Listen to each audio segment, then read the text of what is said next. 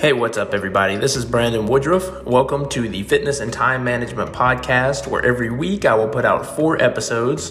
Two of them will be blog posts or articles that I've written that I will read out loud for those of you who, like myself, prefer to consume content while doing something else uh, via audio. And the other two will be the, the audio that I extract from my Facebook Lives where I will address a topic as well as do do Q and A. Uh, so those are just really practical and and the answers uh, to questions that that everyone asks me. So if you have questions, feel free to submit them to me, and I will I will be happy to answer them and, and post them here. So at, as of now, there will at least be those four episodes every week. Down the line a bit, I may do some interviews and things like that as well. But for now, that's what you can expect. Let me know your feedback, good or bad. Hope you enjoy and get something from this. Um, I'm gonna do two things here. Number one, I'm going to talk about the blog post that I put out most recently. Uh, so and just kind of like not narrate it, but just kind of share the ideas that were in it. And then I'm going to do a Q&A at the end. I have two questions um, that I've taken beforehand, so I'll answer those. And then uh, if anybody comments any questions while I'm doing this, I am happy to answer them. And if you see this later, I'm happy to answer. Okay, so the first thing I'm going to discuss really quickly, um, you may have heard this before, uh, is what I have kind of like come up with in response to the question that people ask about. Um, there was this weird bug in here earlier, it's really throwing me off because I got away. Um, I think that one of the, the questions that's really thrown me that's thrown me off in the past as a coach is when people struggle with motivation. When they ask me like what do i do when i'm not mo- motivated? And i've been i have struggled with that as the coach because i can teach them the, the things they need to focus on. I can teach them proper form um, on their lifts or whatever they're doing. I can teach them you know how to shift their mindset and it, to like get rid of the kind of thinking that's going to keep them stuck. I can do all I can do a lot of good things. I can hold them accountable. I can help them reach for whatever their next step is. Like all these different things I can do as a coach, but the one thing I've always um, until fairly recently felt pretty powerless in is helping people when they feel demotivated. You know, because motivation is like a it's like a it's just like a, a wave. It's like waves that show up on the shore. You know what I mean? There's just kind of like sometimes there's massive waves, sometimes there's low waves, sometimes there's no waves, and it's just like that you can't really predict it. You know, some people have a high level of motivation the most of the time. Other people have a low level of motivation most of the time, and some, you know, and then all of us, regardless, have kind of like turbulence in our lives that happens that affects our motivation. So what I have come up with in response to this um, is called the baseline bonus method. And I've mentioned this before, but basically, um, what it is, is you come up with a baseline and a bonus, obviously. The baseline is something that you can do every day, um, not not something you should do and not even something you can do really something you will do literally it would be ridiculous if you didn't do this it might be it might be walk to your mailbox and back. It might be take a multivitamin. It might be do two push ups on your knees. It might be have one less soda or whatever you know um, it could, anything one small step that you can do you know and for some people that'll be a more a more ambitious step like going to the gym two times a week whatever whatever the baseline is pick that baseline something that you know you will do not can do not should do will do let that be your baseline. Do that every day. What's going to happen is you're going to become motivated as you see yourself getting victories and you'll be able to kind of stack things. You'll be like, okay, I'm doing this, I'm ready to do something more. And your baseline, you can change your baseline over time. But then what you want to do, aside from the baseline, is have a bonus. So the bonus is something that on those days where you have more motivation, you can go to that bonus as well. You always do the baseline. You don't do the bonus instead of the baseline. You always do the baseline, but the bonus is when you're when you want to do something extra. So let's just say that you're somebody who chose I'm going to do I'm going to do 5 push-ups when I wake up every day. That's my baseline. Okay, well maybe um, you have more motivation that day, so you do as many push-ups as you can without stopping.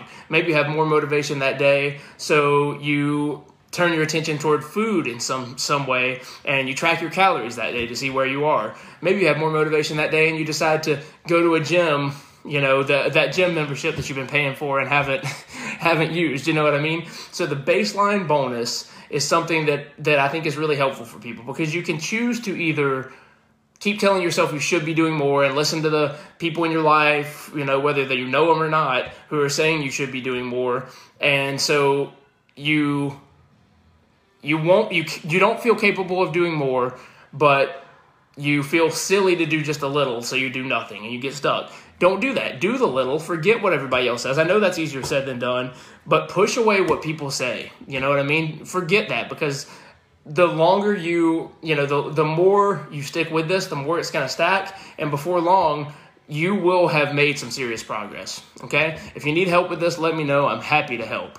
Okay, um, that is kind of what I wanted, my topic I wanted to address. Again, if anybody has questions, go ahead and ask me in here, and I'm happy to answer. I've got two here I'm going to a- answer. So, Justin says, How do you properly balance calisthenics and weight training when just getting, when just starting to get back into shape?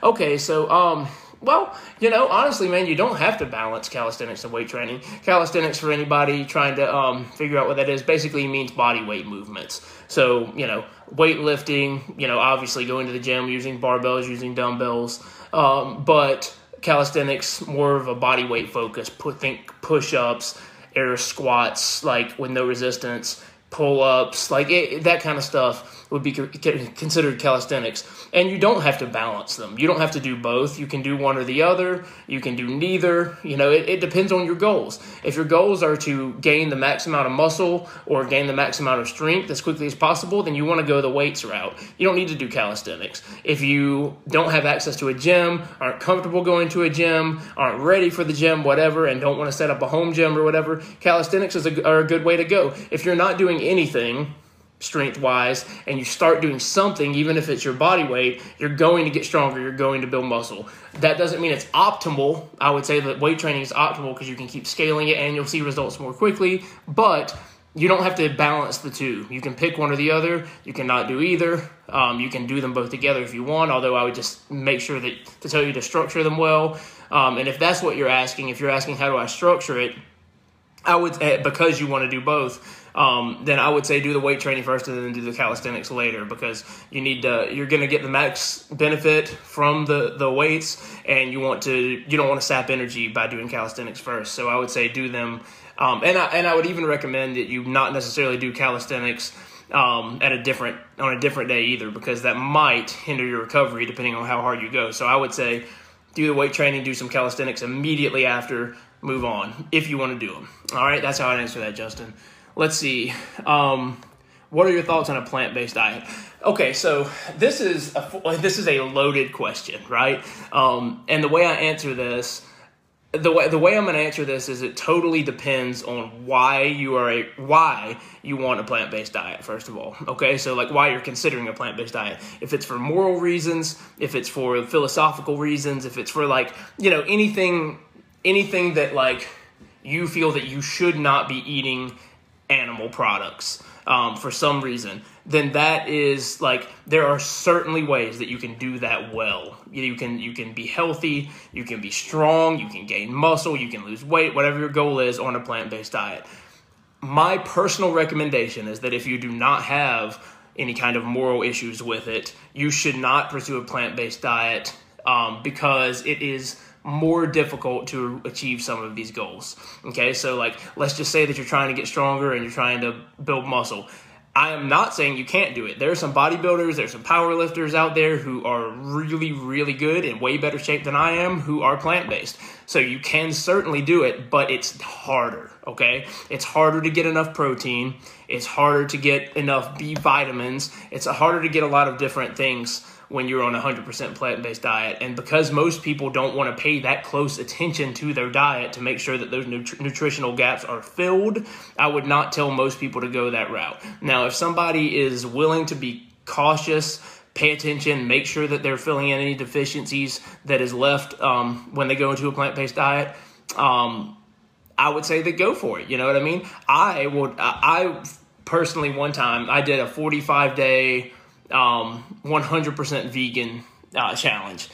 I was absolutely miserable personally. Um, now, there are people who could have shown me how to do it way better than what I did, but what I did was I just like, you know, I, I didn't go to all the like fake meat products, things like that. I tried to get my, my, um, I tried to get my protein from natural sources. I ate so many beans that I spent way too much time in the bathroom. I mean, it was just, it was brutal. So I would say um, plant based depends on your goals. Okay. Um, some people have awesome success with it. Some people de- develop deficiencies with it. I would say that the big difference is, or how, how much attention are you willing to pay to your diet? Because if you're cutting out something as major as all animal products, um, you've got to pay attention. If you're not willing to pay attention to your diet, if you're not willing to track stuff, if you're not willing to supplement with some of these things that you're going to need, I would not advise it because it's going to be more detrimental to your health than beneficial. And also, it's going to be a lot harder to gain muscle and strength because it's going to be more difficult to hit your protein numbers unless you pay really, really close attention. All right, that's how I'd answer that. Those are the questions I had.